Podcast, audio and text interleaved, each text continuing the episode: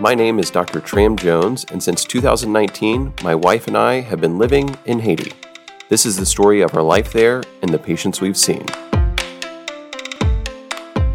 As many of you know, Hannah and I have been in the United States since October 14.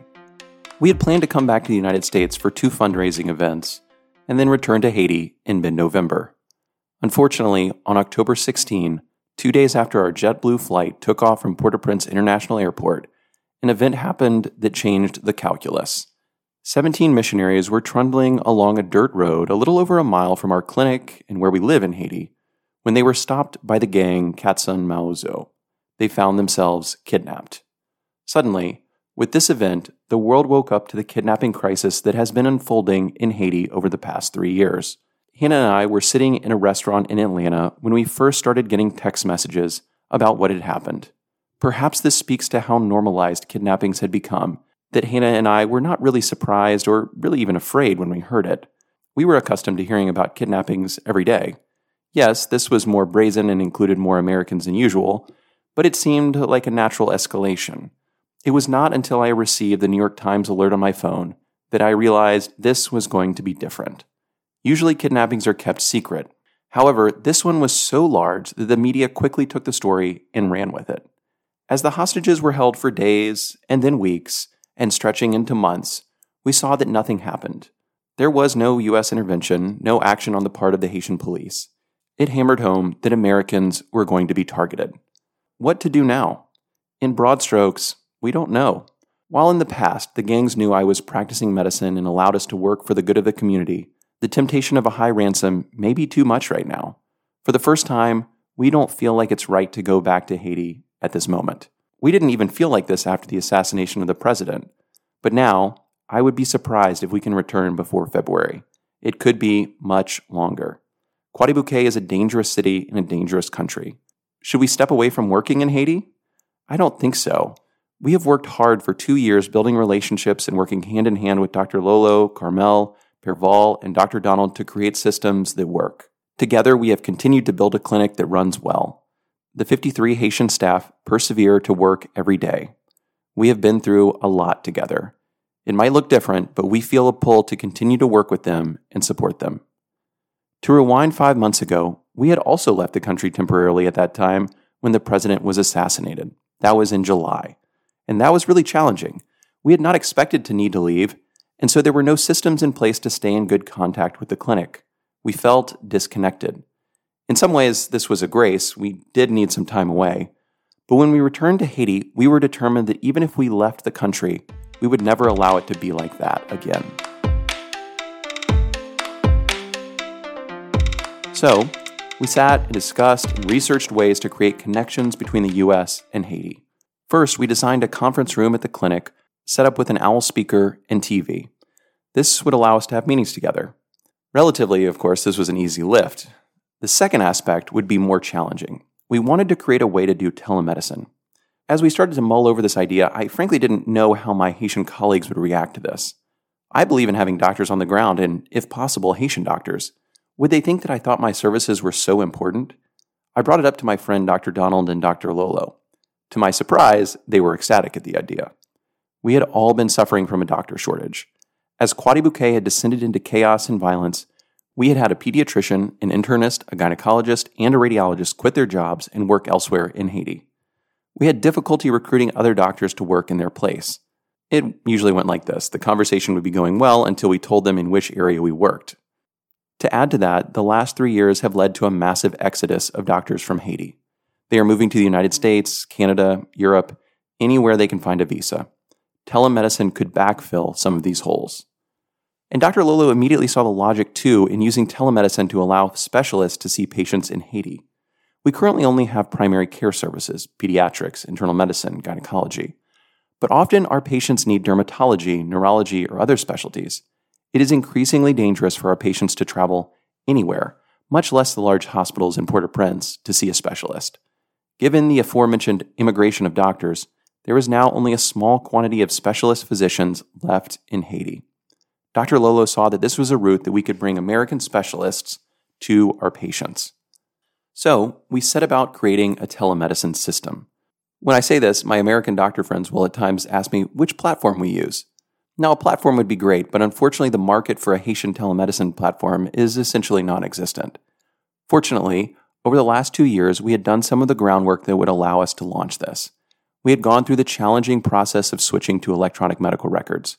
Now all the files were in our desktops at the clinic. Also, after more than a year of work, we had succeeded in hooking up reliable fiber optic internet to the clinic. We hadn't done this for telemedicine, but it certainly made it possible.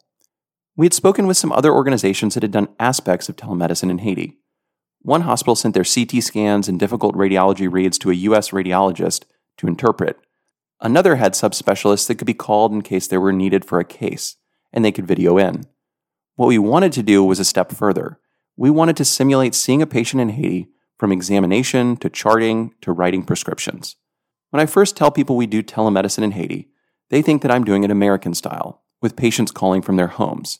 But remember that most Haitians have no electricity and no internet. That's not an option. I feel like we need another word for what we do. We have patients come to the clinic, and then the doctor joins them over telemedicine in the consultation room. Here is how it works we create a video connection by Zoom to an examination room. This allows me or another doctor to talk with a patient. Next is the challenge of connecting to the electronic medical record system at the clinic because it is housed completely on a local server. We use a free remote desktop app that allows me to control my clinic computer from the US. I can read and type in the electronic records without really any issue. We always have a nurse in the room with the patient. She can press on the abdomen or evaluate edema of the legs, and she writes the physical prescriptions that I prescribe. We next invested in a stethoscope that connects to a computer by a USB port. When it comes time to examine the patient, we switch the audio source on Zoom so that I can hear the heartbeat and lung sounds. We also purchased a video otoscope, which allows one to project ear and mouth examinations to the computer. When it comes time for this, especially in children, we simply switch the video source on Zoom.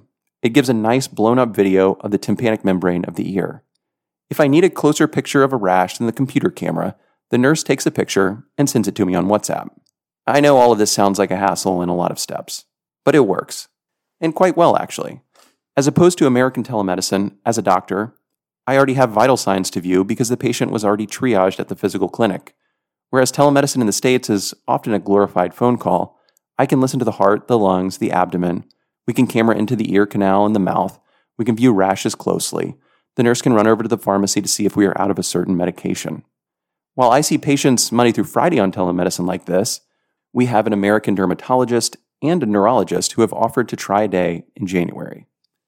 In regard to seeing patients, telemedicine truly is about the same or, or maybe even better than seeing a patient in person. I say maybe better because hearing sounds and seeing exams on the computer screen is often better than using an otoscope to squeeze down the ear of a screaming infant.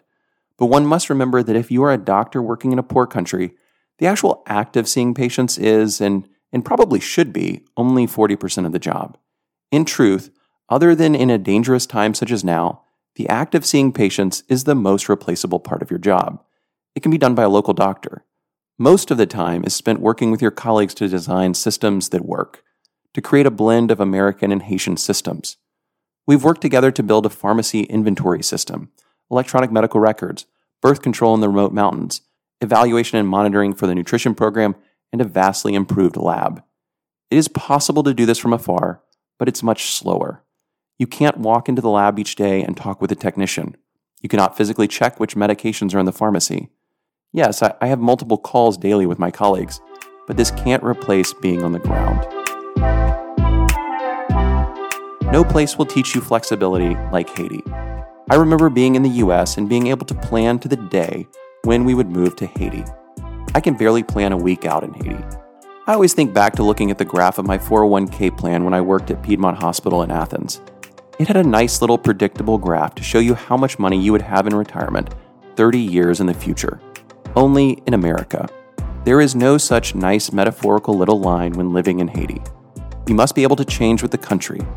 I don't know about 12 months in the future, but for now, this means telemedicine. Thank you for listening. Every Wednesday morning, we publish a new narrative from life here. We are simply telling stories as we've seen them in Haiti. But Haiti is a fascinating country with a rich history, and there are many Haitian voices that can tell the story of Haiti in all its facets, and we encourage you to seek them out. As we made this episode, some names may have been changed to protect confidentiality. If you enjoyed the show, tell your friends or give us a rating wherever you find your podcasts. To learn more about the work of Light from Light in Haiti or to get involved, visit us on the web at lightfromlight.me. Thank you and God bless.